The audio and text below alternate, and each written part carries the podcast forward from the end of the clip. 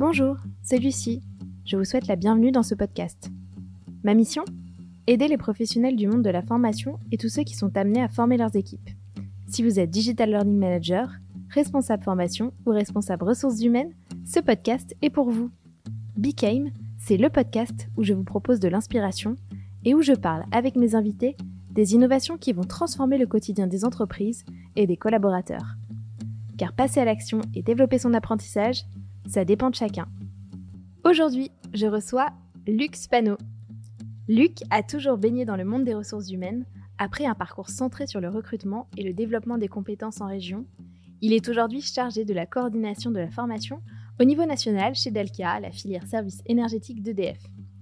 Luc collabore avec les responsables formation de chaque région et avec le centre de formation Campus Delca, où il mène les projets de développement RH. J'ai adoré enregistrer cet épisode avec Luc. Je vous laisse donc le découvrir dès maintenant. Bonjour Luc. Bonjour Lucie. Merci d'avoir accepté euh, de venir parler un peu de tes expériences dans ce podcast. Bien, merci de me recevoir. Hein. Avec plaisir. Alors Luc, je veux bien que tu te présentes pour tous ceux qui ne te connaissent pas et qui ne savent pas encore de quoi on va parler, euh, de la façon dont tu te souhaites. Ok, très bien. Bah, je m'appelle Luc Spano, j'ai 53 ans. Je suis euh, originaire de Lyon à la base et je je travaille en RH aujourd'hui. Euh, j'ai démarré au départ pas par des études RH, hein, j'ai démarré par des études plutôt techniques et je suis venu euh, au RH par le recrutement. Mmh et c'est ce métier qui a, qui a fait un écho en moi euh, et qui m'a, qui m'a permis de démarrer dedans. C'est un métier passion un peu pour moi, le recrutement au départ. J'ai fait, j'ai fait ça pendant pas mal de temps à Lyon, puis ensuite à, à Marseille et aujourd'hui je, suis, je fais partie de la direction de la formation chez Dalkia. Donc j'ai quitté le recrutement, je fais plus de la formation depuis maintenant, euh, euh, ça fait 8 ans au total. Mmh. Euh, et, du coup, je suis à la direction de la formation de, donc de Dalkia, groupe EDF, et j'ai en charge de piloter et coordonner l'action de formation au niveau national et l'action d'alternance au niveau national. Voilà. La première question que j'ai envie de te poser pour creuser un peu, c'est quelles sont tes, principales missions, toi, en tant que coordinateur, finalement? Alors, mes principales missions, l'enjeu majeur, en fait, euh, il est. Alors, il y, en a plusieurs, mais on, au départ, c'est quand même de mettre en ligne les, euh, les personnes qui sont des, des, référents formation régionaux, donc des responsables formation régionaux, de les mettre en ligne avec la politique de l'entreprise. Mhm. On définit, euh, on définit une politique d'entreprise euh, annuelle, biannuelle, etc. Et l'idée, c'est de les mettre en ligne avec cette politique. Donc, bien sûr, il y a un côté un peu, là, c'est un peu du descendant, c'est-à-dire qu'on va venir leur donner les, les, lignes directrices. Et puis après, il y a aussi un côté support, c'est-à-dire que je suis là pour les aider lorsqu'ils rencontrent des difficultés, et je suis aussi là pour les faire travailler ensemble, c'est-à-dire que ce réseau-là, qui est constitué d'une dizaine de personnes qui viennent de partout en France, ben, l'enjeu, en tout cas, c'est la manière dont j'aimerais l'animer. Je l'anime déjà depuis, trois ans comme cela, mais, j'aimerais que ça soit encore plus développé. C'est que ben, qu'ils aillent trouver forcément des, des, des aides auprès de leurs pairs, et pas forcément qu'auprès de moi, et que ce soit entre eux aussi qu'il y ait des interactions et créer ces interactions. Donc mon travail, il, est, il est, plutôt ici. J'ai aussi un rôle de, facilitation dans leur travail avec le centre de formation interne, qui est chez nous Campus d'Alkia. Et, donc du coup, dans cette relation entre ce centre de formation interne et eux, parfois il peut y avoir quelques petites frictions, des difficultés. Moi, je suis plutôt dans un rôle de facilitation et euh, de trouver des solutions dans, cette, euh, dans cet aspect-là. Ok. Alors, tu nous dis euh, justement que tu aimerais que ça vienne d'eux, qu'il y, ait mmh. de la transmission un peu entre pairs. Aujourd'hui, tu as des populations apprenantes qui sont sur le terrain, surtout. c'est ça. et comment. alors, est-ce que tu perçois des synergies quand même? Est-ce que tu as l'impression que c'est quelque chose qui peut se développer sur ce terreau-là ou Alors, là, là, là sur les, tu, parles de la partie vraiment des, des personnes formées. Hein, exactement. Alors, c'est vrai que pour, pour, bien comprendre, il faut savoir que Dalkia, donc l'entreprise dans laquelle je me situe, euh, emploie majoritairement des techniciens de maintenance. Mhm. D'accord? Donc, on a l'habitude d'un technicien de maintenance, c'est une caisse à outils, euh, un bleu de travail euh, et, une voiture pour se déplacer chez les clients et, faire de la maintenance en génie climatique. donc, on est sur des métiers qui ne sont pas traditionnellement derrière un ordi. Hein. Mm, donc, mm. déjà, ou derrière un PC. Ils ont tous un smartphone, il n'y a pas de problème. Cela dit, ils n'ont pas forcément, ils n'ont pas forcément, pardon, un, réflexe euh, automatique d'aller vers l'informatique. Et, euh, et, non plus, ils n'ont pas non plus le réflexe automatique d'aller euh, chercher l'information auprès du collègue qui fait le même travail que lui, mais qui Mm. peut être à Rouen, à Brest, à Lille Ah oui. ou à Toulouse. Et, et donc, tout l'enjeu, il, est là. Et c'est vrai que ce que l'on aimerait faire, ce que j'aimerais faire, euh, euh, mais ça c'est très ambitieux parce que dans cette population-là, pour l'instant, on a déjà du mal à les faire aller sur des supports de e-learning traditionnels. C'est déjà pas évident, parce qu'il faut leur Mhm. libérer du temps, il faut Eh qu'ils oui. aient du matériel, il faut qu'ils aient un créneau où on vient pas les déranger, parce que ne s'agit pas de, les en- de pendant, la, pendant la, la formation venir leur dire non mais il faut que tu ailles réparer là-bas. Donc il faut que à un moment donné, il faut qu'il y ait du temps Mm. dédié et que le manager respecte ce temps dédié. Et, et donc si vous voulez tout cet aspect-là, euh, si tu veux, pardon, si tout cet aspect-là eh bien, euh, l'enjeu est, est- est grand pour les faire travailler ensuite entre eux. Mais, Mm. mais je pense que, enfin moi, c'est mon intime conviction euh, que automatiquement il faut aller vers cela. C'est-à-dire que aujourd'hui, euh, et on, on- on- je pense qu'on est tous pareils. Enfin, peut-être que je, suis- je suis l'exception, mais je pense pas. Euh, c'est quand on a quelque chose à faire à la maison, ben on va on va regarder un tuto et, et- Uh-huh. et- et- et on va Mhm. prendre. Alors, ce sera pas de la compétence. On va, on peut peut-être pas appeler ça de la compétence, mais c'est des informations qui vont nous Mm. servir à faire Mm. quelque chose. Mm. Et on va quelque part se former, s'auto-former dans le domaine pour ponctuellement venir, euh, je sais pas moi, euh, réparer euh, un- une canalisation ou, je sais pas. Et on le fait personnellement, ça. Et en fait, dans l'entreprise aujourd'hui, on n'arrive pas à le faire. Et, et- et on n'arrive pas à le faire parce qu'en fait, euh, je, je pense que chaque technicien, si on prenait chaque technicien, il le fait individuellement à la maison. Mhm. Sauf que quand il vient au travail, Eh oui. eh bien, il n'a pas conscience qu'il peut le faire. Alors après, il y a un problème d'outils. hein, C'est-à-dire qu'évidemment, il faut des outils de, de social learning qui permettent de, de faire en sorte que qu'on ait un tuto de la personne A vers- qui Mm. puisse être utilisé par les Mm. autres. Mais il faut aussi avoir le réflexe. C'est-à-dire qu'il faut aussi que, se dire, je ne sais pas. C'est-à-dire que souvent, c'est c'est souvent ça le problème. C'est que parfois, on se dit, je sais faire. Et quand on se dit, je sais faire, on fait. Et parfois, ben, on ne fait pas forcément bien. Euh, quand on arrive à se dire, je ne sais pas, on va chercher l'information. Et c'est là que peut intervenir cette interaction entre pairs. Et là, on en est très très loin hein, aujourd'hui euh, dans, l'environnement où je suis. Mais, par contre, c'est l'enjeu d'aller vers cela, c'est même l'avenir, parce que je pense qu'on ne peut pas ne, pas aller vers cela, c'est obligatoire, il faudra aller vers ça. Et puis, ça sera aussi euh, une manière de, capitaliser sur nos forces, de développer les compétences des gens. Je pense que ça peut même être euh, un outil qui peut aider toute la partie onboarding des nouveaux qui arrivent, qui découvrent le métier, qui ne connaissent pas. Euh, ça peut être un formidable outil si Mm. ça existe et que ça vit. Et, mais tout ça repose, on va en parler plus tard, sur, euh, sur des, des personnes internes qui seraient des techniciens et qui seraient des, des, des petits influenceurs, euh, on va dire, internes, euh, qui, euh, qui animeraient des communautés et qui euh, feraient vivre ce, ce- ce sujet-là. Là, tout ça, tout ce dont on parle, on est très très loin de cela C'est- c'est aujourd'hui. dans le monde Euh, On idéal. va se le dire, c'est dans le monde monde idéal. idéal et ça Voilà. sera pour plus tard.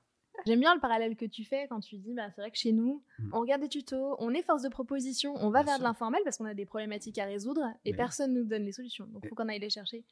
Et, euh, et c'est vrai que dans le monde de, de l'entreprise, déjà, euh, déjà, je pense que culturellement, on compte beaucoup sur l'entreprise pour nous Mm. former, sur nos managers pour nous aiguiller. Mais c'est vrai que euh, c'est souvent dans les temps informels qu'en fait Mm. on découvre l'expertise d'un collègue dont on n'avait pas conscience ou euh, parfois on ne sait pas identifier aussi dans l'entreprise les personnes qui peuvent nous apporter la, la compétence qu'on cherche.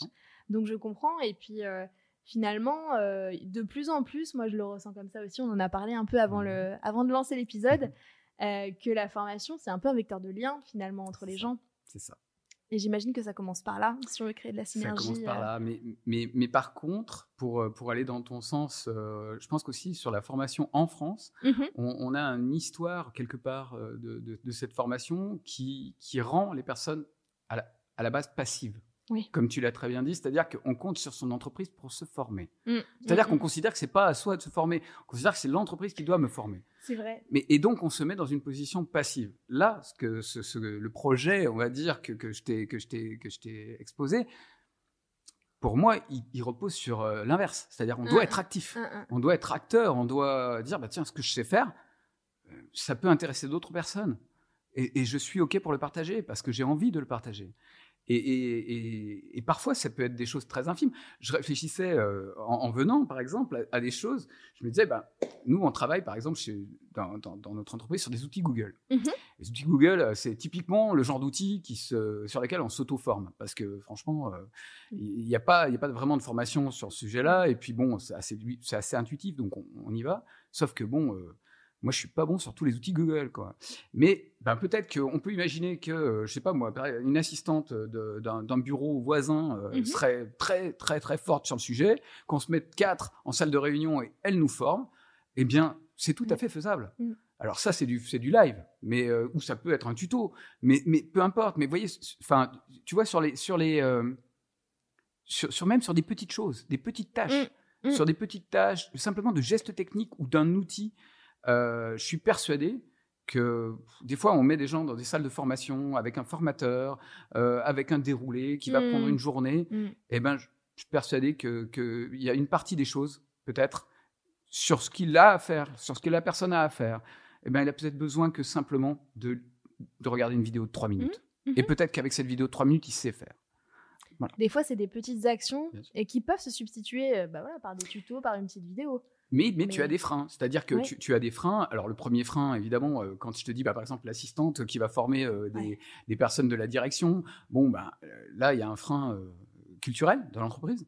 C'est-à-dire qu'il faut être prêt à accepter ça. Moi, moi je trouve ça, je trouve ça génial. Mais, mais par contre, aujourd'hui, euh, c'est pas mm. dans toutes les entreprises que mm. c'est possible. Mm. Après, tu as, d'autres freins. Tu as, le frein de. Il faut que la personne ait envie de transmettre et la capacité à le faire. Il ne s'agit pas de, de mettre les, animateurs dans une situation difficile. Faut pas non plus que ce soit mm-hmm. désagréable pour elle. Il faut que ce soit euh, agréable euh, pour, pour la personne et, que ça soit naturel. Et, et je suis persuadé même que si c'est le cas, euh, ça peut même être un vecteur de fidélisation de nos collaborateurs parce qu'ils auront des responsabilités en plus et, et ils auront un rôle différent. Alors là, on ne parle pas d'une de, de, fonction, on parle d'un rôle en plus de sa fonction. Et, et, du coup, pouvoir avoir un, quelque chose sur lequel on, on peut fidéliser des gens, quoi. Mais oui, et puis alors je rebondis sur ce que tu as dit parce qu'en en fait, euh, il y a un concept qui se cache là-dessous, c'est on acquiert des responsabilités, de l'expertise et du coup de la reconnaissance aussi. Exactement. Dans le groupe. Exactement. Et... La reconnaissance, et, c'est vrai que tu as, tu as raison. Alors après, c'est quand on parle reconnaissance dans l'entreprise, oui. Euh, il, va falloir qu'on trouve un moyen aussi de, récompenser euh, cette personne. C'est-à-dire qu'on ne peut pas lui donner un, un rôle sans qu'il y ait euh, une, une, partie, euh, je vais dire, soit une rétribution, soit quelque chose, qui permette de, de, de mm. récompenser ce rôle qui est différent quelque part d'une autre personne, et, et, il apporte plus à l'entreprise mm. que, que mm. son voisin. Donc c'est tout à fait logique. Donc il faut aussi que l'entreprise arrive à, à, réfléchir à ce genre de, de mode-là pour inciter les gens à aller vers ça. Mais mais en fait, on, on voit, même, même, avec les réseaux sociaux, on voit que, par exemple, sur si on prend Instagram, Instagram, euh, beaucoup de gens, euh, et, je suis persuadé que certains de nos techniciens euh, ont, Instagram. Hein.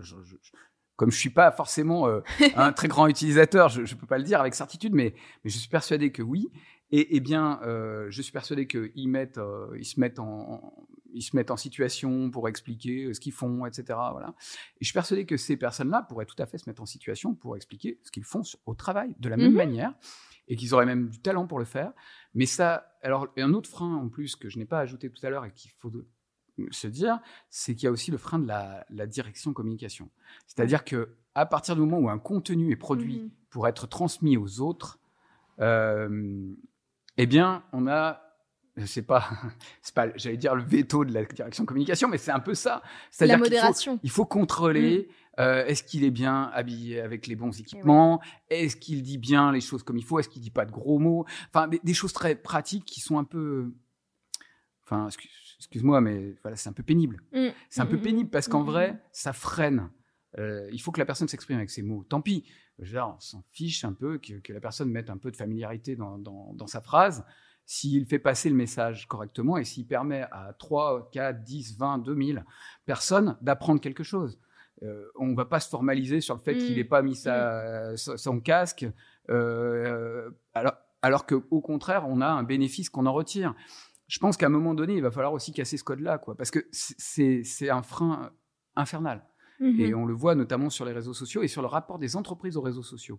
Moi, je, suis passé dans des entreprises, dans certaines entreprises où je suis passé, où on veut contrôler ce que disent nos collaborateurs sur les réseaux sociaux. Ben, moi, ça me choque. Moi, ça Mhm. me choque. Moi, pour moi, euh, on est libre de dire ce que l'on veut sur un réseau social. C'est un réseau social personnel. Je vais sur mon réseau Mhm. social. je, je suis libre de dire ce que je veux. Je n'ai pas envie que l'entreprise contrôle ce que je vais dire. Et parce que d'une part, je suis dans cette entreprise-là, je pourrais être dans une autre demain, mais aussi parce que euh, si on enlève la liberté, Mhm. on enlève le plaisir. Donc en fait, ouais. euh, la personne euh, ne va pas se confier de la même manière. Si on lui dit attention, faut pas dire tel tel mot, enfin, ça, devient, un- Mhm. ça devient un parcours de Mhm. combattant impossible. Et puis, et puis la personne perd le plaisir. Bien sûr, finalement, quand on partage quelque chose, on en prend la responsabilité. Mhm. Et en fait, penser qu'il faut absolument un cadre, euh, naturellement, je pense que les personnes qui transmettent quelque chose, elles ont envie aussi, bah, c'est- bête, hein, mais c'est les réseaux sociaux, il y a une certaine image, euh, je veux qu'on me voit en tant qu'expert, si je transmets quelque chose, c'est que j'ai quelque chose ça. à apporter. Donc je pense qu'on se, on se met pas non plus dans la même posture quand ça vient de nous, effectivement. Et, et je suis pas sûre, effectivement, que la, mod- la modération soit à tout prix euh, un, Complètement. un- un sujet, finalement. Mais il faudrait l'expérimenter pour, pour savoir, je pense. Mais Pour moi, ça n'en est pas un non plus. Ouais. j'ai le même avis que toi, mais euh, pour moi, ça n'en est pas un. Mais euh, cela dit, euh, il faudrait parce que imaginons. Dans, allez, je, je te, je te fais un, un petit projet comme ça. On va, on part loin, on va imaginer les, les choses. Imaginons qu'on on- on arrive à créer euh, ce système-là et Mhm. qu'un des influenceurs internes qui a beaucoup de podcasts euh, sur différents sujets très techniques devienne une véritable star interne. D'accord? Il faut que. Euh, ça, ça va gêner les égaux. hein. Ça, va, ça, ah ça va gêner les égaux. C'est-à-dire que la star interne de l'entreprise euh, euh, X va devenir quelque part quelqu'un qui n'est pas du tout directeur commercial Et ou oui. directeur de région, oui. mais devenir quelqu'un qui est technicien. Et ça, eh ben, C'est- un code aussi ouais, qu'il va falloir casser. Vrai. Et ça va déranger, Mhm. mais il faut être prêt à le faire. Parce que franchement, c'est- magnifique. Je trouve que euh, c'est c'est le monde dans lequel on vit. Mm, Aujourd'hui, mm, euh, mm. euh, des, des tas de gens sont extrêmement connus en donnant des conseils de maquillage ou en donnant des conseils sur, pour faire ses ongles. Euh, alors, je, je dis cela, mais parce que c'est ce qui mais me vient en tête. mais oui, c'est- cela dit, c'est- le monde de ongles, l'influence, voilà, effectivement. je- oui, voilà. oui. Et donc, en fait, euh, en, en réalité, je, je pense qu'il faut accepter aussi que, que des personnes puissent exister dans l'entreprise et être reconnues. Alors, ça, il va y avoir certains managers qui vont avoir du mal à encaisser le- la chose, Ouais. mais je pense que, je pense que c'est l'avenir. quoi. On l'a déjà évoqué ensemble et je pense que c'est le cas aussi.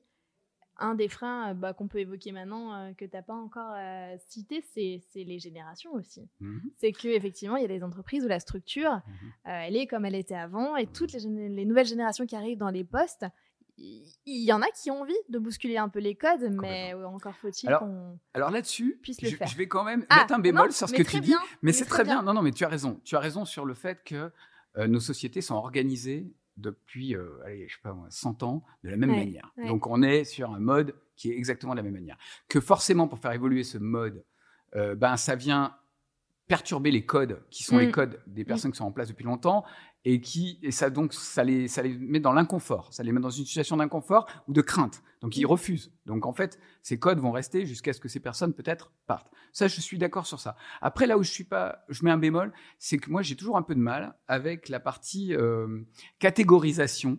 Tu sais, Oui. génération Oui. Y, Z. Maintenant, Ah, il y a- mais je suis d'accord avec maintenant, toi. Maintenant, on n'a plus de lettres, Mm, tellement il y a mm. plus de. voilà.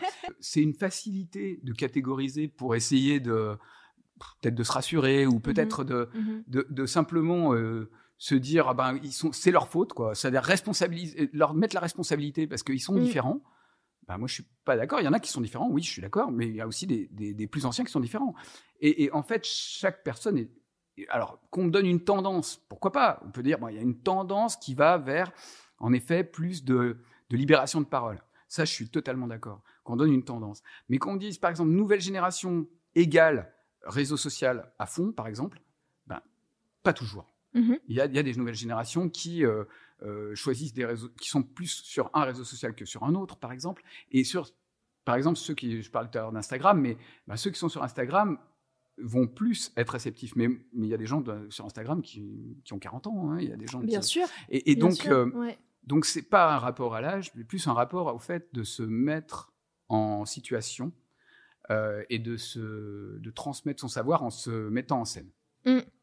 Oui. Ça, pour moi, ça va évidemment plus toucher euh, peut-être une population un peu plus jeune, mais, mais pas que. Je pense, je suis persuadé, parce que Mhm. pour en avoir croisé, hein, j'ai certains de mes formateurs qui sont un peu comme ça. Certains de mes formateurs, euh, si tu les fais parler sur un sujet technique, il te parle, mais tu te lâches plus, quoi. C'est-à-dire que la, personne, il, va te parler trois heures, Ils sont passionnés Parce qu'il est euh, passionné par le sujet. Je suis sûr que tu lui mets une Ouais, caméra de la même manière, ou même il se filme avec son smartphone, il t'en parle trois heures de la même manière. Alors, bon, trois heures, ça va être un peu pénible, le, le podcast. mais, mais, mais si on arrive à le faire en, en- en trois minutes en lui disant, bah, écoute, fais des formats plus courts, je suis persuadé qu'il y prendra plaisir. Mm, mm, mm. Et que et, et qu'après animer une communauté, c'est-à-dire les gens le questionnent, peuvent venir vers lui, tiens, j'ai pas compris ce que tu as dit à tel endroit, etc. C'est valorisant. Et du Bien coup, sûr. on vient et, et- et on vient quelque part changer l'expérience du collaborateur Mhm. dans l'entreprise. Et ça, enfin moi je trouve ça fabuleux. Si on arrive à faire ça, je trouverais ça vraiment fabuleux. Bon, je suis pas certain qu'on y arrive, hein. mais je pense que le sens est d'aller vers cela. Le chemin est bon. Voilà. Ouais, c'est là qu'il faut Mm. aller. C'est un peu clivant de dire génération. Puis en plus, euh, souvent, les détenteurs du savoir en entreprise, ça, peut être, bonne ça peut génération. être les nouvelles personnes qui arrivent, mais ça peut être aussi celles qui sont là depuis longtemps, qui ont compris comment fonctionne le système, qui ont les clés en fait aussi de compréhension. C'est c'est exactement ça. Et donc, c'est aussi à elles d'être partie prenante et de, de, faire, euh, de faire remonter l'info, de transmettre. Ouais. Complètement. Dans, alors, dans, dans ma vision rêvée, on va dire, du sujet, ce serait qu'il y ait euh, plusieurs générations, justement, qui collaborent ensemble. C'est-à-dire que ces petits influenceurs internes, euh, on pourrait dire dans, dans certains domaines techniques euh, différents, bah, se, se parlent. Tiens, bah, j'ai Uh-huh. essayé comme ça. Tiens, j'ai utilisé tel outil, telle, euh, telle chose en plus pour, pour, pour améliorer ma vidéo. J'ai mis un sondage en plus. J'ai mis voilà. Et, et du coup, qui partagent entre eux et du coup, bah, peut-être ceux qui sont moins à l'aise avec l'outil deviennent plus à l'aise Mhm. parce que même entre eux, il peut y avoir émulation. Dans, dans l'idée, euh, dans, dans l'idée, il n'y a pas de limite à cela. C'est-à-dire qu'en fait, si on arrive à, à créer ce- cet environnement-là, après, il faut faire vivre la chose et ça vit de soi-même. Parce qu'en fait, euh, si on a les bonnes personnes, ça vit de soi-même. Je pense que c'est un peu le, le côté expérientiel aussi de la formation, c'est de se dire, euh, il y, a, il y a eu beaucoup de formations enfin, qui sont descendantes, il y a eu beaucoup de contraintes liées à la formation, même dans la, je pense dans la culture des entreprises, euh, il y a encore ce genre de choses. Aujourd'hui, on se dit, je pars en formation, c'est du temps où je travaille pas, c'est du temps où euh, euh, ça se trouve, euh, je vais rien apprendre euh, et je vais revenir, je, voilà. Euh, donc il y a aussi, je pense, un vrai effort pour euh, changer un peu l'image qu'on peut en avoir. Mm. Et euh, mais, mais d'ailleurs, j'ai l'impression que c'est ce que tu fais parce que c'est ce que tu essayes quand même de. C'est ce que tu Restons humbles, c'est ce que j'essaye de faire. Et Voilà. oui, mais c'est déjà tout à son honneur d'essayer de le faire en soi parce que, euh, et comme tu dis, je pense que déjà dans les mentalités, si on se disait. euh, il y a des boîtes où on se dit la formation c'est un souffle d'oxygène. Oui. C'est euh, créer du lien avec euh, les personnes qui font le même travail que moi, Mhm. que je rencontre pas tous les jours. Et peut-être qu'effectivement ça commence par mettre l'accent là-dessus, créer du lien. Ouais. Alors, tu, tu as, tu as créé du lien. Euh, C'est vrai qu'en fait, plusieurs, euh, il peut y avoir plein, plusieurs postures hein, de, de- Mhm. de personnes qui partent en formation. Euh, chez nous, il y a des gens qui, vont pour créer du lien, tu as raison, mais majoritairement, c'est plutôt des gens qui se disent euh, bah, c'est une journée où je ne serai pas au travail. Ah oui. Et, et donc, en fait, en gros, de majorité, hein, j'exagère pas en disant cela, euh, c'est majoritairement je ne serai, une journée où je ne serai pas au travail, donc j'arrive, mais j'ai pas préparé ma formation. Donc, en fait, je suis en position aussi passive. Mhm. Je viens, je me pose, Mhm. euh, et du coup, je, je reçois. Voilà. Mais je ne suis pas en position active. Aujourd'hui, dans, dans notre monde actuel de la formation, je parle dans les entreprises que je connais Mhm. hein, uniquement. hein. Et, et, euh, en, en- en réalité, et, et on en a un peu parlé aussi euh, en, en préparation, mais en réalité, dans l'idéal, on pourrait apprendre à n'importe quel moment de la journée sans aller en formation. C'est-à-dire que on n'a pas besoin d'aller en formation pour apprendre. Euh, je sais pas, enfin, euh, il suffit qu'on discute tous les deux de quelque chose. euh, tu es experte d'un sujet et je ne suis pas expert. On en parle dix minutes et tu Mhm. m'apprends des choses. Bien sûr. Donc en fait, il n'y a pas besoin de partir en formation. Je dis bien partir en formation, Ouais, le, ouais, ouais. le terme pour- Mm, qui, mm, qui mm. veut dire qu'en fait, il faudrait quitter l'endroit où on est pour aller en formation. Et pourquoi partir en formation alors qu'en fait, on peut apprendre n'importe quand Et, et- et l'idéal, ça serait même d'apprendre sans s'en rendre compte. Mhm. C'est-à-dire, euh, Mhm. ben, on parle avec les gens et on développe ses compétences parce que l'autre connaît des choses que l'on ne connaît pas. Ça ne veut pas dire que l'autre connaît plus que nous, ça veut dire qu'il connaît des choses différentes. Qu'on ne connaît pas. ouais, Et- puis, euh, après, c'est la curiosité qui fait la différence. C'est-à-dire que, évidemment, plus on est curieux, plus on va aller chercher ces, choses-là, pardon. Euh, plus on est curieux, plus on va aller chercher ces choses-là. Mais en même temps, euh, une fois qu'on a cette curiosité, on peut apprendre tout au long d'une journée et pas forcément se déplacer en formation. Alors après, tu, as, tu as des, des, freins qui sont des freins aussi, euh, enfin pas des freins, c'est plutôt des difficultés d'ordre managérial. C'est-à-dire qu'il y a aussi une action qui doit être une action de manager. Euh, je parle dans le monde actuel sur la formation, de préparer son collaborateur à partir en formation. C'est-à-dire, avant qu'il parte en formation, lui dire Attends, tu pars faire ce, genre de, formation, je, compte sur toi, j'espère, euh, valide bien euh, tous ces aspects-là, mm. euh, j'attends, on fera un point quand tu reviens. Eh bien, ça, ça, ça permet de mettre en valeur l'action de formation. Ça, c'est dans le monde mm-hmm. actuel, d'accord? Et ça lui permet aussi de ne pas être passif le jour J. C'est-à-dire qu'il il arrive, mais il a une liste de choses à faire. Donc, euh, si on valide pas les, toutes les choses qui ont été préparées en amont, il va réagir. Il va réagir, il va interagir avec le formateur et dire Attends, moi, je comprends pas, il me manque ça, il me manque ça, il me manque ça. Voilà. Et, du coup, là, on provoque un peu plus de proactivité de la personne. C'est un peu plus. C'est pas la totale proactivité, mais, mais c'est quand même un peu plus. D'accord?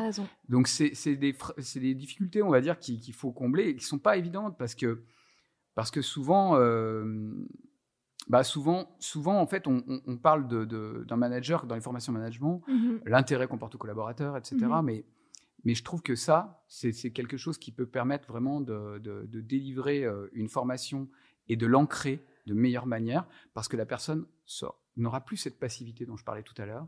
Elle va arriver avec euh, un mmh objectif.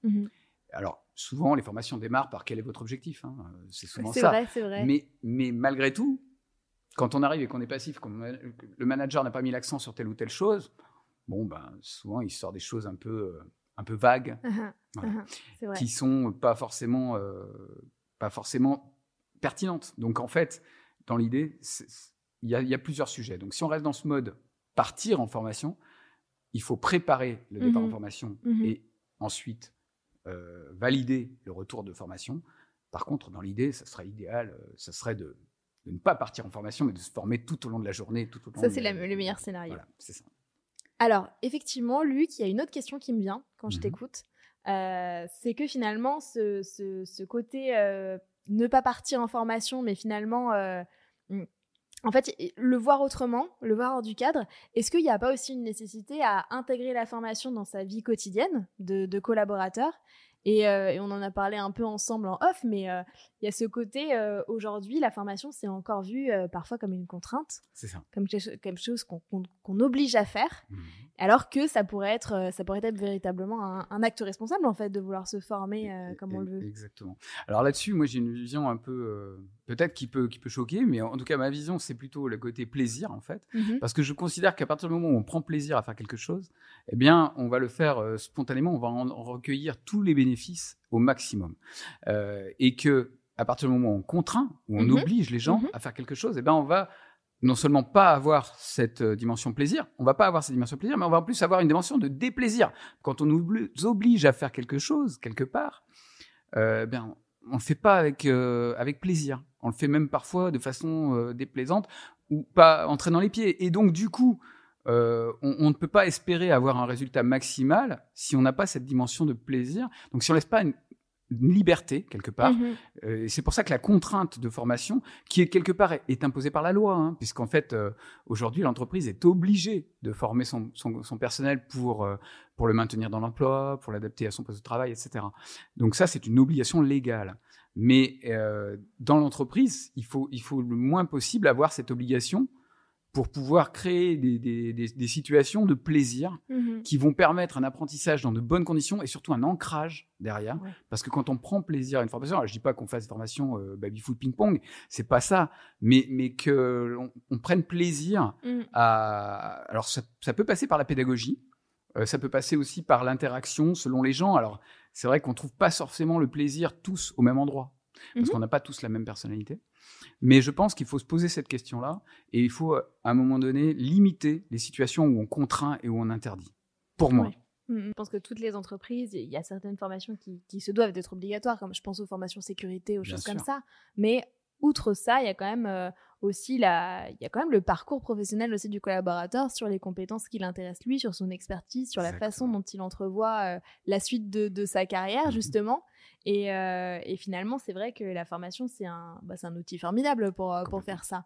Mais il faut aussi en avoir conscience. Et je pense que des fois, alors, on parle des fois de marketing de la formation en Mhm. disant il y a aussi une façon de promouvoir la formation finalement Bien sûr. Et de s'adresser aux collaborateurs en lui montrant les, les bénéfices directs qu'il va y trouver parce que des fois on oublie de donner le contexte et du coup bah forcément le collaborateur dit d'accord je dois faire ça mais qu'est-ce que ça va m'apporter à moi? C'est ça.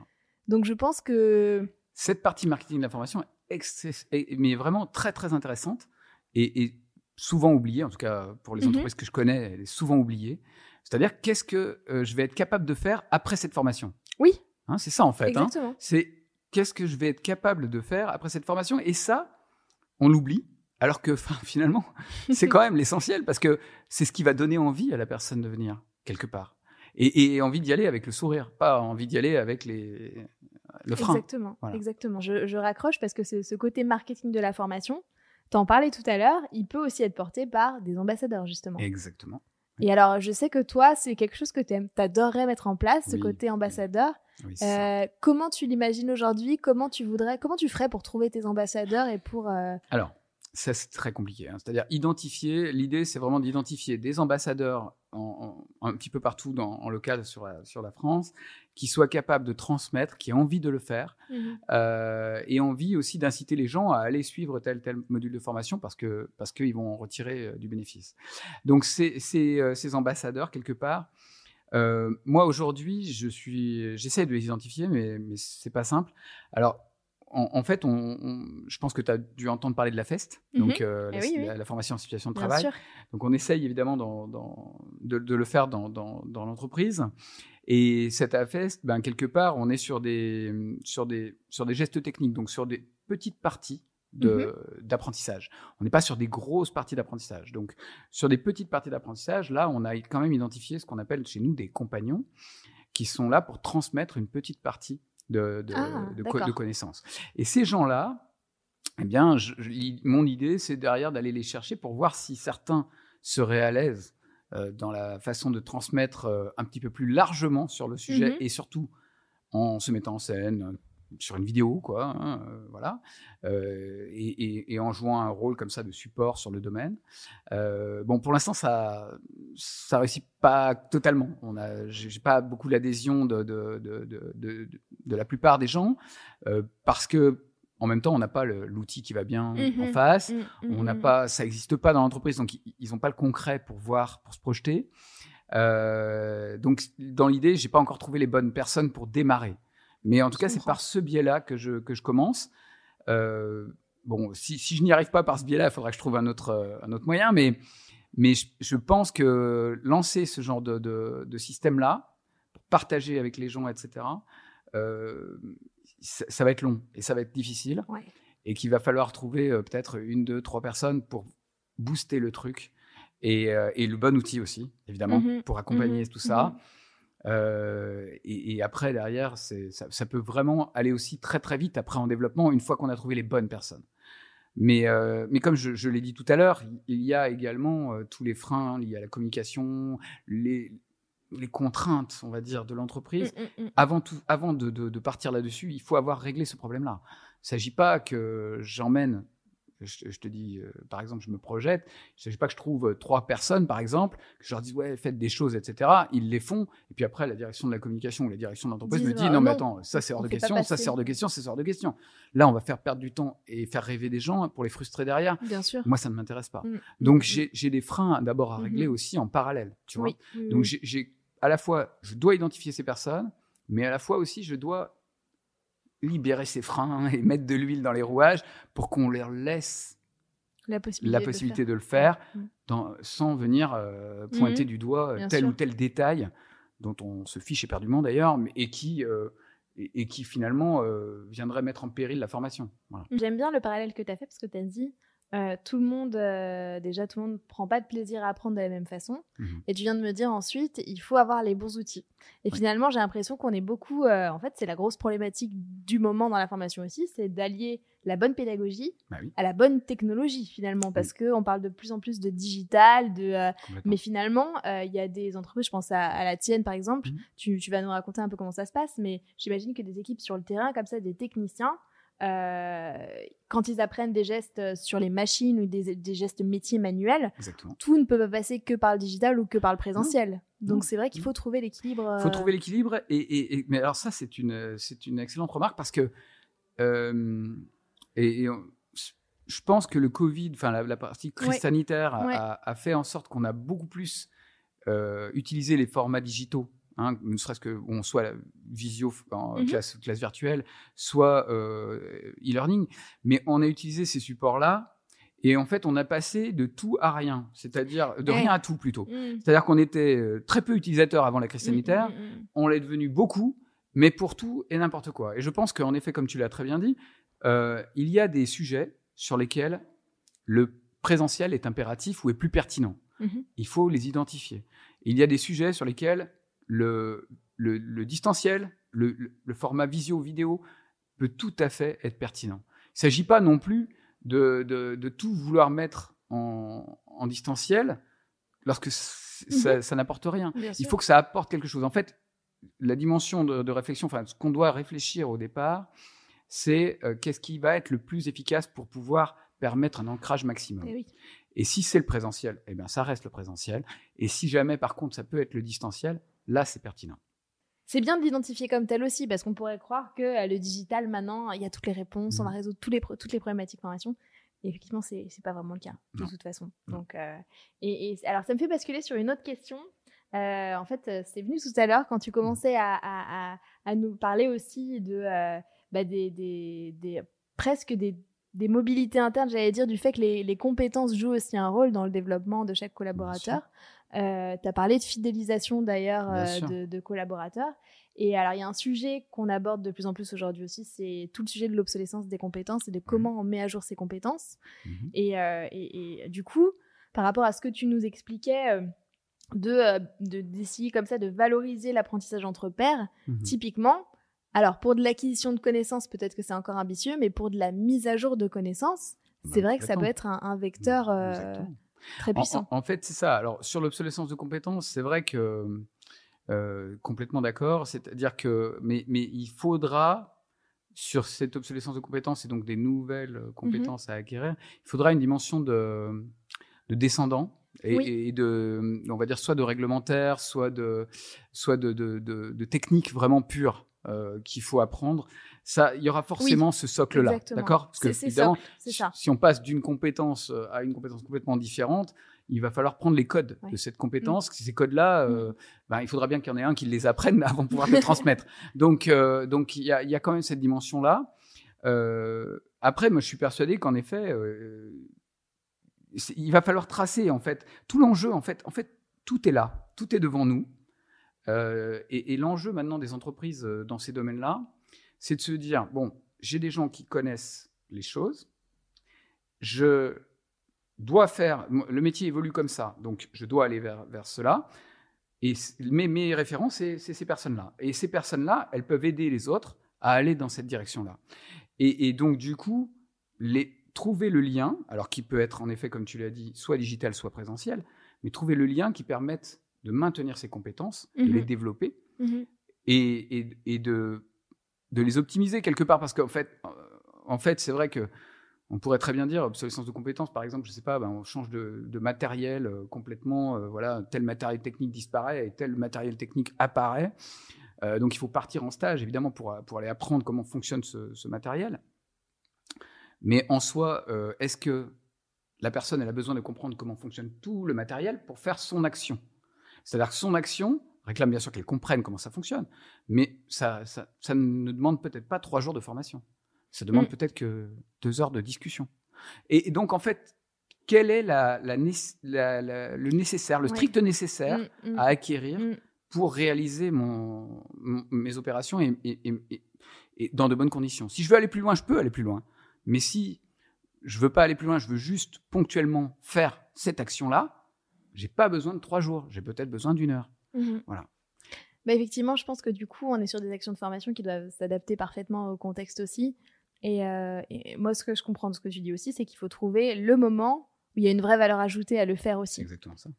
En fait, on ne peut pas le, faire sur, sur toutes les compétences du monde, sur euh, tous les socles, mais en tout cas, il y a peut-être un moment où le fait que ce collaborateur-là me, valorisent une action ou m'apprennent euh, comment, euh, bah voilà, euh, comment réparer telle machine, comment mettre en place tel, tel process, c'est le bon interlocuteur et je, vais apprendre de la bonne manière. Exactement. Et alors après, sur l'aspect fidélisation dont tu parlais, ça me fait penser aussi à, une anecdote quelque part que, qui, qui, qui, est quand même assez frappante, tu vois. Depuis, depuis quelques temps, là, le, marché de l'emploi est en plein essor. les, les, offres d'emploi, il y en a de partout. Et, donc, du coup, le sujet de la fidélisation euh, est un sujet extrêmement important parce que si on n'arrive pas à conserver nos, personnes, ou du moins si elles ne se sentent pas bien chez nous, eh bien, elles vont partir.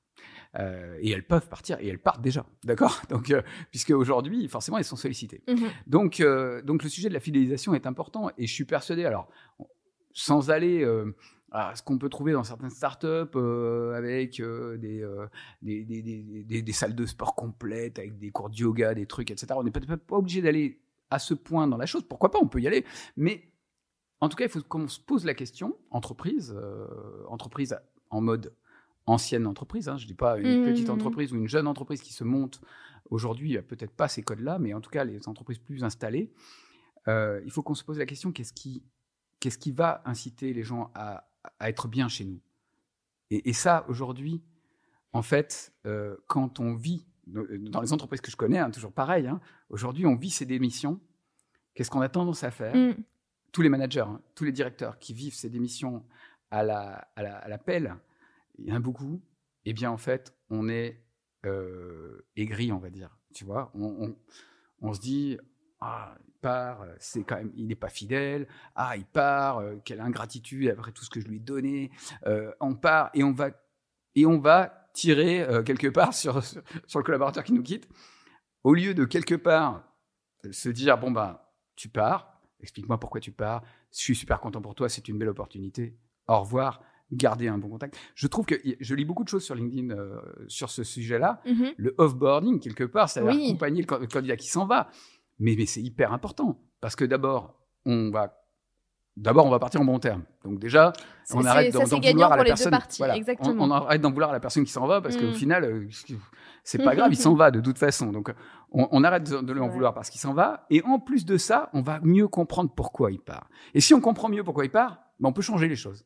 Par contre, si on veut pas comprendre parce qu'on ne veut pas entendre des choses qui nous dérangent, ce qui est un peu le cas parfois, vrai on ne veut pas comprendre, on met nos œillères, on se dit, bon, il part, euh, il part pour le salaire, ou il part parce que pour, pour, quelque chose d'autre, il part pour... Voilà, on ne veut pas comprendre. Mais parfois, il part peut-être pas pour le salaire, il part peut-être pour le manager. Mm-hmm. Hein. Mm-hmm. Et s'il part, si la personne part à cause de son manager, et si ça fait plusieurs personnes qui partent à cause du même manager, est-ce que l'entreprise n'aurait pas des questions à se poser quelque part là-dessus? Bien hein? sûr. Et, et aujourd'hui, on ferme les yeux, et souvent, dans les entreprises, hein, je parle euh, dans lesquelles j'ai travaillé, et, on ferme les yeux sur les choses pour pas se poser les bonnes questions, et quelque part, ça nous empêche de trouver les bonnes réponses. Puisqu'en fait, on va pas mhm. connaître les vraies raisons de mhm. départ, on va se focaliser sur des petites choses, ouais, et puis euh, ben, on ne traite pas les mm. vrais, les vrais mm. sujets. Mm. Donc là, et là, pour revenir, parce que je suis parti très loin, désolé. Non, non, mais c'est très intéressant. mais, voilà. Hein, mais, mais, pour revenir à notre sujet, qui est, qui est la, formation pourrait permettre de fidéliser, ben moi, je suis convaincu qu'une personne qui a, euh, mais j'en suis mais vraiment persuadé, une personne qui, qui, qui aime transmettre, uh-huh. à qui l'on donne un espace d'expression pour transmettre à ses collègues euh, son savoir, mm-hmm. mais je suis convaincu que c'est un plus indéniable et qu'il n'est pas sûr de le trouver ailleurs. Et que là, il réfléchira peut-être à deux fois avant de nous présenter à sa démission. Parce qu'il existe au-delà Exactement. de son poste uniquement. Oui, en fait, ça crée un espèce de cercle vertueux qui est, euh, euh, je, transmets, euh, je transmets des connaissances, j'ai de l'expertise, je me responsabilise, donc je m'engage, je suis reconnu, mmh. donc bah, je suis à ma place, donc je me sens bien, donc je, tisse aussi mes liens avec les collaborateurs au sein de l'entreprise. Exactement. Et pour le coup, là, peut-être qu'il y a bah, on se tourne plus facilement vers des solutions comme la mobilité interne ou comme euh, réfléchir à comment évoluer dans cette entreprise parce que j'ai mon écosystème, ça marche bien. Exactement, ça marche bien. et je peux évoluer dans la même entreprise en gardant cette aura et cette, euh, cet écosystème exactement sur lequel je, je, je peux agir, interagir avec les gens. Et j'évolue dans l'entreprise à la place d'aller chercher la solution dehors. Voilà. Moi, j'adore hein, quand, on, quand, on, croise un peu les, thématiques comme ça de, du recrutement, de la formation, même du futur du travail, parce qu'en fait, tout est lié. Euh, une action qu'on peut avoir en formation, elle peut avoir des conséquences sur la fidélisation, sur le fait que la personne euh, va prendre, euh, va, va, va oser plus de choses, va oser euh, mettre en place des process, va avoir envie, va être force de proposition pour plein Mhm. de choses, va changer la structure de son équipe. En fait, je, je pense que pour se développer aussi et innover en entreprise, c'est un, En, c'est en un fait, bon tu- levier. tu, tu vois, Lucie, il y a une, le parallèle qu'il y a dans, dans Oui. tout ce qu'on vient de se dire. Oui, En fait, c'est juste l'humain. D'accord? Exactement. C'est-à-dire que tu, tu, tu prends une démission d'un collaborateur. Ça fait pas plaisir. Parce que c'est un collaborateur qui part, on comptait sur lui, mm. on, ça, ça nous oblige à recruter, ça nous oblige à changer l'organisation. Ça fait pas plaisir. Mais pourquoi Pourquoi Pourquoi Pourquoi on se focalise pas sur l'être humain qui est en face de nous et qui nous quitte? Alors c'est un être humain qui nous quitte. Alors bon, il nous quitte. Eh bien d'accord. Bah écoute, tu vas faire quoi? Je suis content pour toi, c'est très bien. Mhm. Et explique-moi, qu'est-ce qui a fait que tu as fait euh, ce cheminement intellectuel et cette réflexion? Et pourquoi tu es parti réellement? Calmement, simplement, euh, pas avec euh, voilà, on va pas voilà. Et, et- et- et à la limite, derrière, en faisant cette, tout ça, c'est juste naturel quand on a Mhm. un intérêt pour l'être humain. Alors que quand on est centré sur son problème à soi, de manager, il dit bon ouais, mais là, il va falloir que je trouve quelqu'un, il va falloir euh, machin et tout. Et ben du coup, on lui dit quoi? On lui dit bon bah hein, loin de moi, le préavis vite fait, et puis euh, et puis euh, on, le met à côté de, Mm. de tous les autres projets, Ouais, on les- ouais, on l'enlève, et, et puis du coup la situation elle est désagréable des deux côtés. Parce qu'en fait, euh, la personne qui, le manager, il lui en veut, Mhm. et, et- et- et la personne qui part, elle sent qu'on lui en veut, elle se sent mal à l'aise, elle a plus les projets qui lui sont confiés, et donc elle part avec une amertume. Alors qu'en fait, c'est juste deux êtres humains qui se quittent, qui sont peut-être amenés à se rencontrer dans une autre entreprise. Bien sûr. Et, et, et, et je trouve ça hallucinant, moi, que l'on ne voit pas, Ouais. que l'on ne voit pas en premier l'humain. Mhm. Alors après, c'est peut-être euh, utopique ce que je dis, peut-être que Ah ça fait un peu. euh, Je, je, je pense pas que ce soit le cas. Puis moi, je vois un peu le monde de l'entreprise comme plein de petits écosystèmes. Et pour le coup, Mm. euh, ce, ce genre, cette genre de, de situation-là, ça peut déséquilibrer euh, la relation manager-collaborateur, la relation équipe-confiance dans le Mm. manager, la relation équipe-collaborateur. Enfin, ça, ça a plein d'autres conséquences sur la Mm. santé de l'entreprise, sur la façon de percevoir sa, culture d'entreprise, les liens qu'on a avec ses collègues. C'est c'est fondamental. C'est vrai que. je- je- du coup, je, pense que si, si- si on, on- on raisonne ça et qu'on le ramène dans toutes les situations de management qu'on peut Mhm. avoir, on parlait tout à l'heure du départ en formation. Oui. C'est aussi de l'humain. C'est-à-dire, on se dit, tu vas apprendre quelque chose. Je, je vais préparer avec toi ton départ en formation. Donc, je te donne une demi-heure de mon temps ou un quart d'heure de mon temps, moi, manager, pour te, te- te préparer, avec, préparer avec toi ce, dé- ce départ en formation. C'est juste de l'intérêt avec Mhm. c'est aussi de l'humain. En fait, tout part de là. Et, et- et tout ce qui est aujourd'hui, euh, évidemment, quand on parle de formation de masse, parler d'humain, euh, ça fait comme si, euh, on, comme si on était hors sol, quoi. Comme si on n'était pas dans le monde réel. Mais en vrai, c'est ça la base. Enfin, je veux dire, euh, le manager, ça lui prend un quart d'heure pour mettre euh, pour- pour- de- un quart d'heure d'intérêt à porter à son collaborateur. Alors oui, il y a plein d'autres sujets. Oui, il y a plein, voilà. Mais ce sujet est important, comme l'est euh, également l'entretien annuel, comme l'est euh, l'entretien professionnel, comme l'est euh, Mm, mm, mm, euh, mm. tous les autres points de passage du manager avec son collaborateur. Et, et quand on bâcle ces, ces- ces moments-là, l'entretien annuel, l'entretien professionnel, quand on les bâcle, ben, moi, je, pense, personnellement, c'est mon avis, hein, c'est peut-être tranché, mais si, je pense que si on bâcle ces, ces temps-là, il ne faut pas s'étonner de prendre des démissions. Parce qu'à un moment donné, on, on ne considère Mm. pas ses collaborateurs, on ne passe pas assez de temps à les considérer. Euh, je suis désolé, mais prendre une heure pour parler de l'avenir d'un collaborateur sur un entretien professionnel, ben, le collaborateur, euh, il, il est forcément touché du fait que le manager va lui accorder une heure rien qu'à lui, Mhm. pas à tous les Mhm. autres, lui. Mm. Mm. Et on va parler de son avenir. Ben, c'est hyper valorisant. On sort de là, si c'est bien fait, Oui. si c'est bien fait, on sort de là gonflé Oui, à oui, bloc, on va tout casser, quoi. C'est vrai. Et, et en fait, si c'est mal fait, par contre, on se sent démuni ou on pas se sent pas ou écouté, on se sent pas traité, Mm, on part dans le négatif, et, et voilà. Donc en fait, la clé c'est ça, c'est ne pas penser à, à son petit son petit environnement, mais donner de l'intérêt à l'autre. Ça me permet de reboucler sur, euh, sur le premier sujet qu'on avait. C'est, euh, j'ai l'impression aussi que le, le départ en formation, comme tu dis, et même le retour de formation, Mhm. en fait, c'est des points clés. C'est des, ça cristallise Bien sûr. plein de bonnes choses ou de plus mauvaises choses selon Bien la sûr. façon dont on le vit. C'est ça. Euh, et peut-être que, effectivement, s'engager dans la formation, avoir envie de la faire, être force de proposition, ça part aussi de ces moments-là où on se sent responsabilisé, écouté, accompagné. Euh, et peut-être que c'est là en fait qu'il faut mettre de l'énergie au début pour, euh, pour aider le collaborateur à, changer un peu cette image-là, euh, bien cette posture. Bien sûr.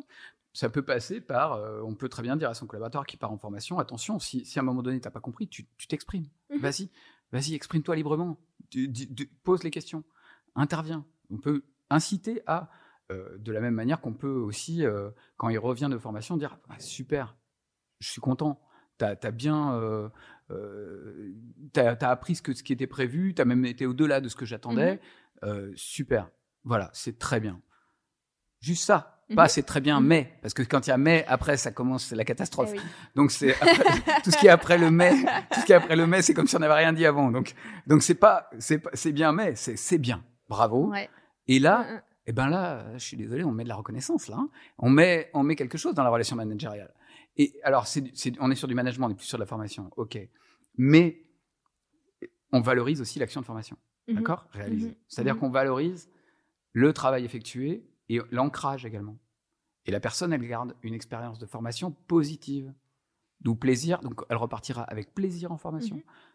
À l'inverse, si le lendemain de la formation, elle, est en train, elle, repart dans, sa, dans, ses, dans, ses actions, euh, sans sans que le manager ne fasse cas de quoi que ce soit, il peut se demander, je dis pas qu'il le fasse, mais il peut se demander si le manager il s'en fiche pas un peu. Mm. Hein. oui, oui, c'est vrai, tout à fait. Mais... Et, s'il s'en fiche du manager qui part en formation, pour moi, on est sur le terrain de la considération qu'on apporte à son collaborateur. Mm.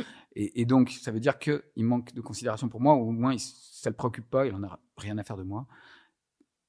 Mm. On est sur des terrains qui emmènent vers le, vers le départ. On n'est pas sur des terrains qui, qui qui vont dans le sens de la fidélisation. Ah oui, pour le coup, ni sur la valorisation, ni sur l'engagement. On, Exactement, c'est ça. J'ai encore trois questions à te poser. C'est les trois dernières questions du podcast que je pose à chaque invité. Euh, tu verras, c'est des questions un peu plus génériques. La première, c'est euh, pour toi, quel est euh, le, prochain défi à relever?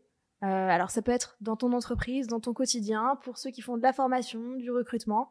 Un, un, grand défi que tu vois qui va arriver dans les prochaines années et qui va, ben, mmh. qui va falloir travailler et où il va falloir trouver des solutions. Oui. Alors, c'est vrai qu'il y en a euh, dans, dans, dans, dans, dans l'entreprise en général, il y en a énormément hein, des grands défis qui vont arriver, énormément, énormément. Je vais me focaliser vraiment plutôt sur la partie formation. Mmh euh, moi, je suis convaincu, et du coup, ça, ça, ça, va revenir sur ce que j'ai dit auparavant, mais je suis convaincu que l'avenir, il est là. Quoi. Il est de, de changer cette formation, c'est-à-dire de changer le rapport à la formation.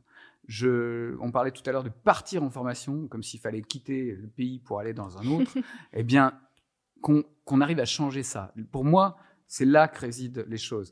Euh, on voit l'apprentissage entre pairs qui se développe dans beaucoup d'entreprises. Hein. Il y a des entreprises qui sont à la pointe là-dessus, mm-hmm. euh, qui font des, des retours d'expérience qui ont l'air très intéressants et qui, qui y arrivent. Euh, je pense que ça passe par là. C'est-à-dire qu'on développe l'apprentissage entre pairs, que l'on n'ait plus besoin forcément de partir en formation, mais qu'on aille chercher la compétence, chercher l'information. Et parfois par des petits moments, des moments de réunion, des moments voilà, qui ne sont pas de la formation.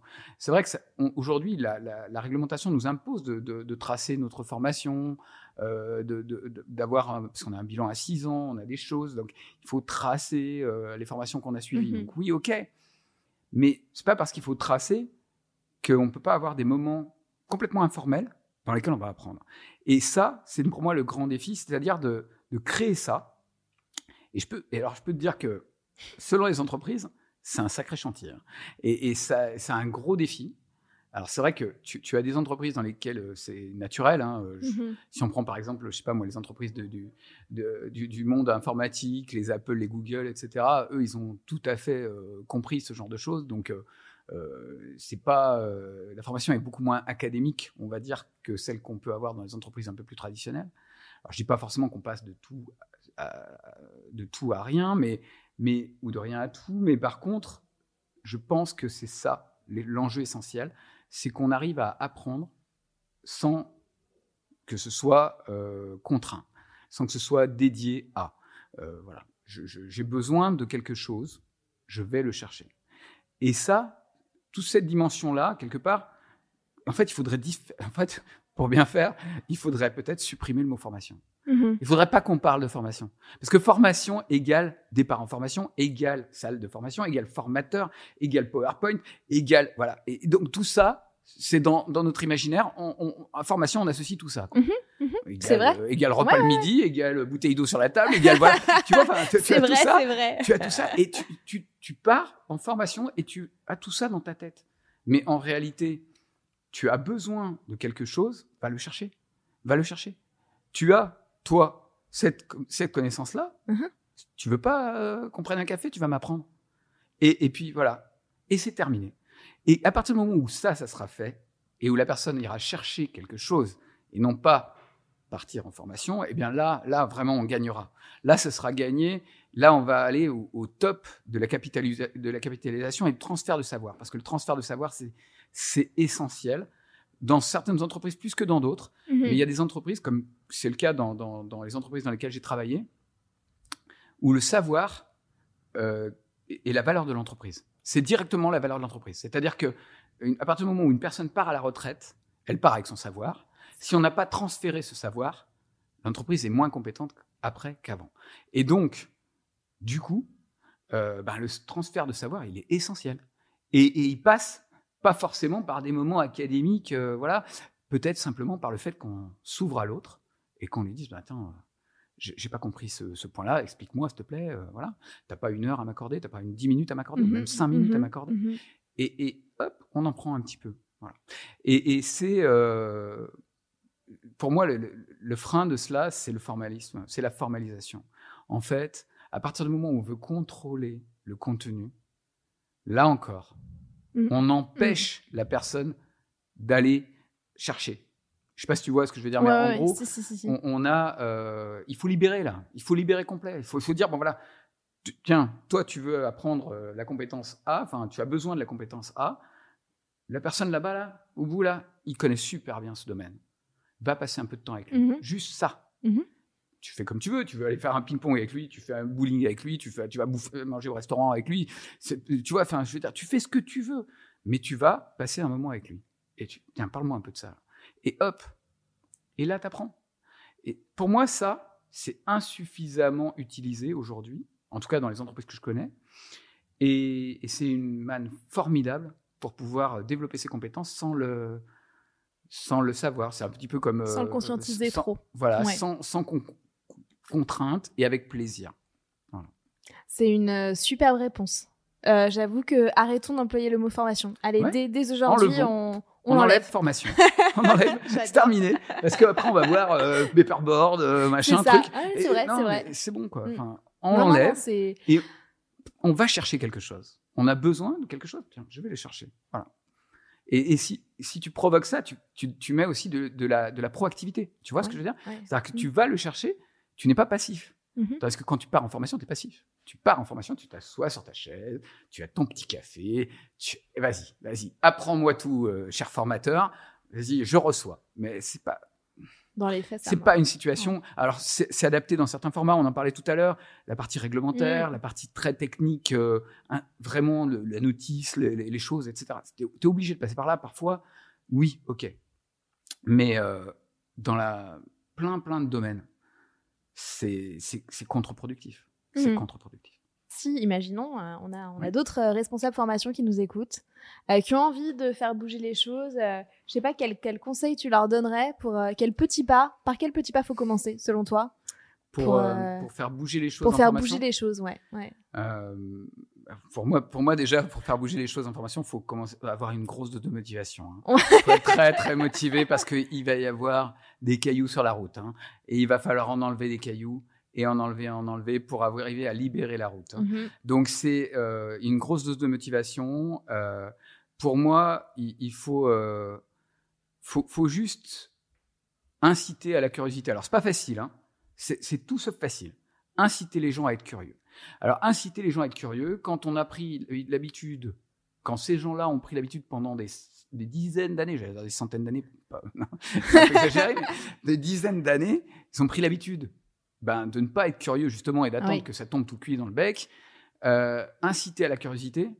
Parfois, on est un peu vu comme un peu des, euh, Mhm. des extraterrestres ou Des des, des utopistes. gens qui viennent pas de la même planète. Quoi. Voilà. On incite à la curiosité. euh, voilà, tiens, bah, je, je pense que c'est ça surtout, inciter à la curiosité. Et moi, ce que je donnerais comme conseil, euh, mais bon, ça va, ça va aller dans ma réponse précédente euh, aussi. Pour moi, c'est euh, inciter aussi les managers, notamment. Uh-huh.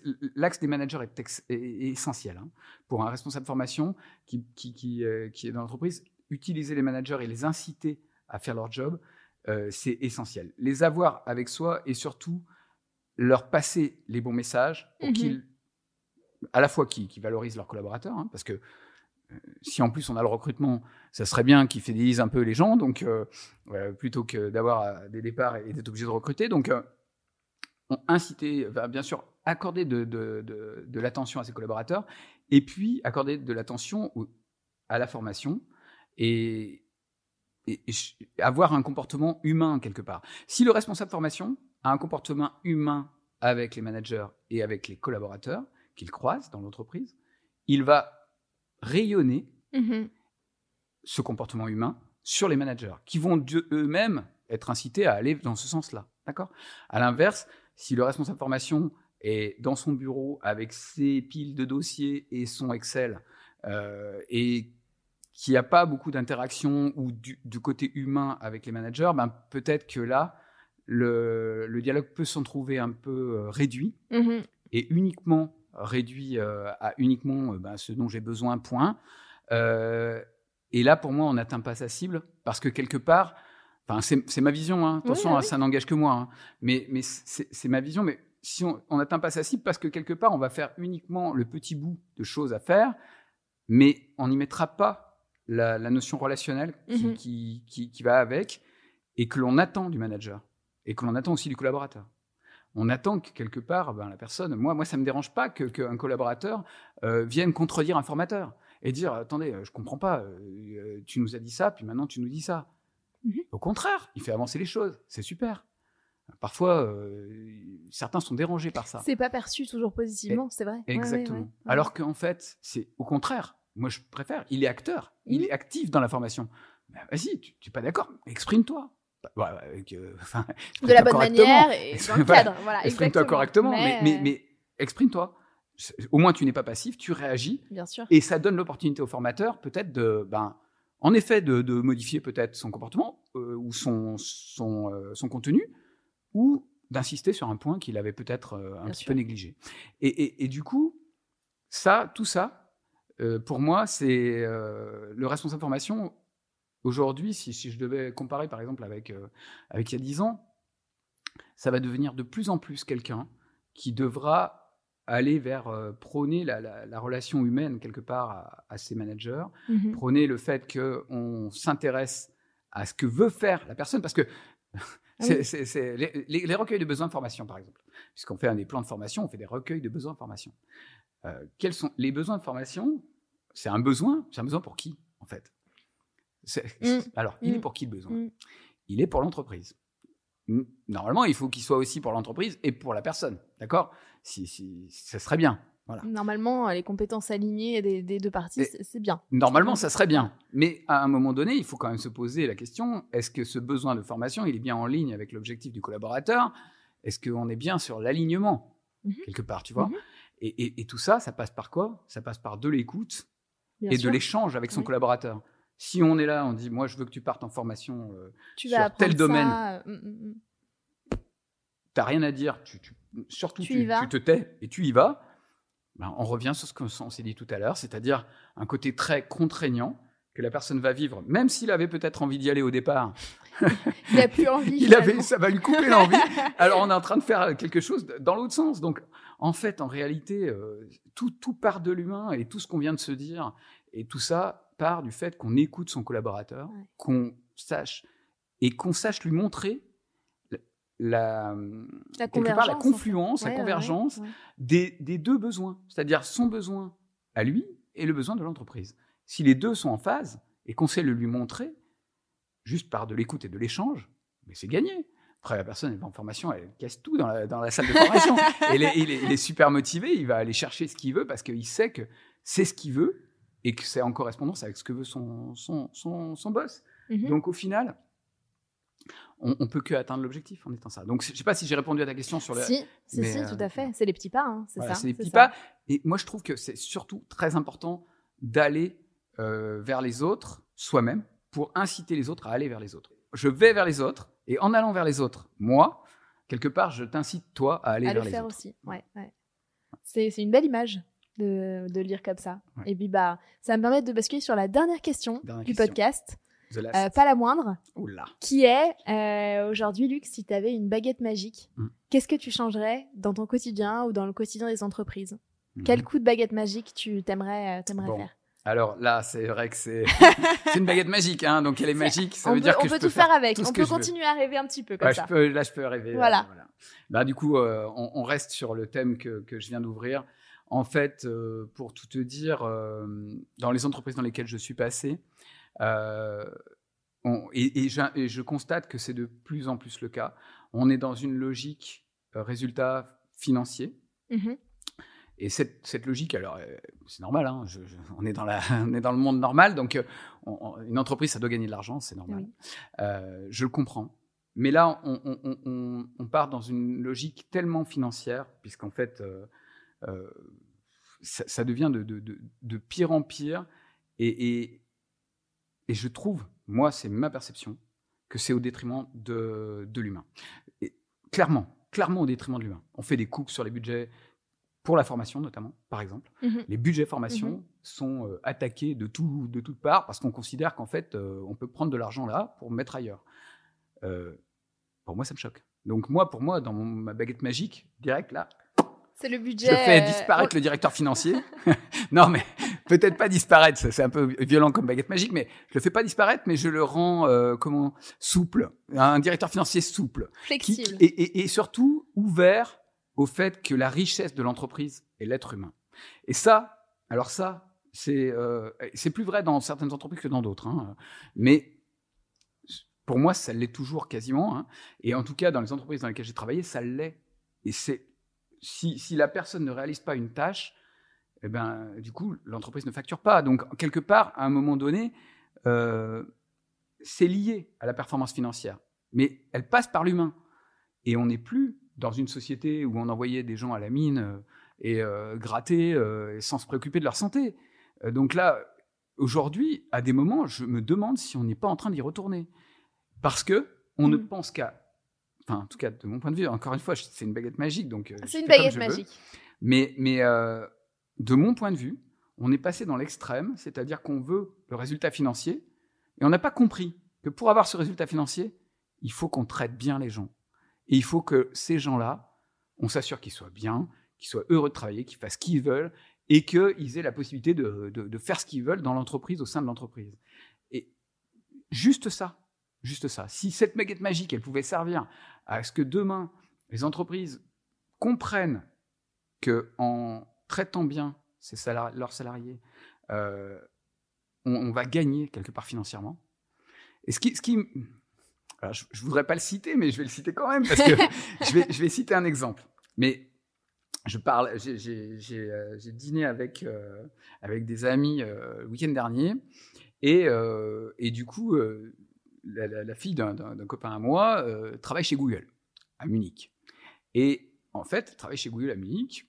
Et euh, du coup, enfin, c'est dommage de citer Google là-dessus, mais pour le coup, c'est quand même eux, quoi, qui, qui, sont conscients de ça. Euh, clairement, on a parlé un peu salaire, bien sûr, mais du coup, sa proposition de salaire, c'est c'est- démesuré par rapport à ce qui pourrait se faire sur son métier euh, n'importe où en France et même n'importe où ailleurs. Alors, elle travaille en Allemagne, mais, mais elle Mhm. pourrait travailler en France de la même manière. Euh, c'est démesuré par rapport à ça, donc elle est bien payée, euh, elle est bien rémunérée. Euh, elle me racontait des choses mais hallucinantes. Euh, C'est-à-dire que elle, elle, euh, tous les matins, les collaborateurs de, de, de- de l'entreprise de, Google là-bas à Munich euh, arrivent. Ils ont un petit déjeuner, donc une salle. C'est un peu comme la cuisine euh, dans, une entre- dans une entreprise euh, normale. Ils arrivent et petit déjeuner, mais alors avec euh, toutes sortes de choses. Ils se servent. Ils, ils petit, elle, petit déje- elle, son petit déjeuner, elle le prend dans l'entreprise. ouais. Après, euh, ils, euh, la, journée, ils peuvent se faire des, des pauses, aller se faire un petit peu autre chose. Il y a, il y a plein de choses hein, dans le truc. Ils ont une salle de sport, ils ont des trucs. Bon, voilà. Mais bon, ça, c'est autre chose. Mais tout est fait pour que les personnes se sentent comme chez eux, en fait, au travail. Mhm. Et en fait, on ne calcule pas quand on traite les personnes.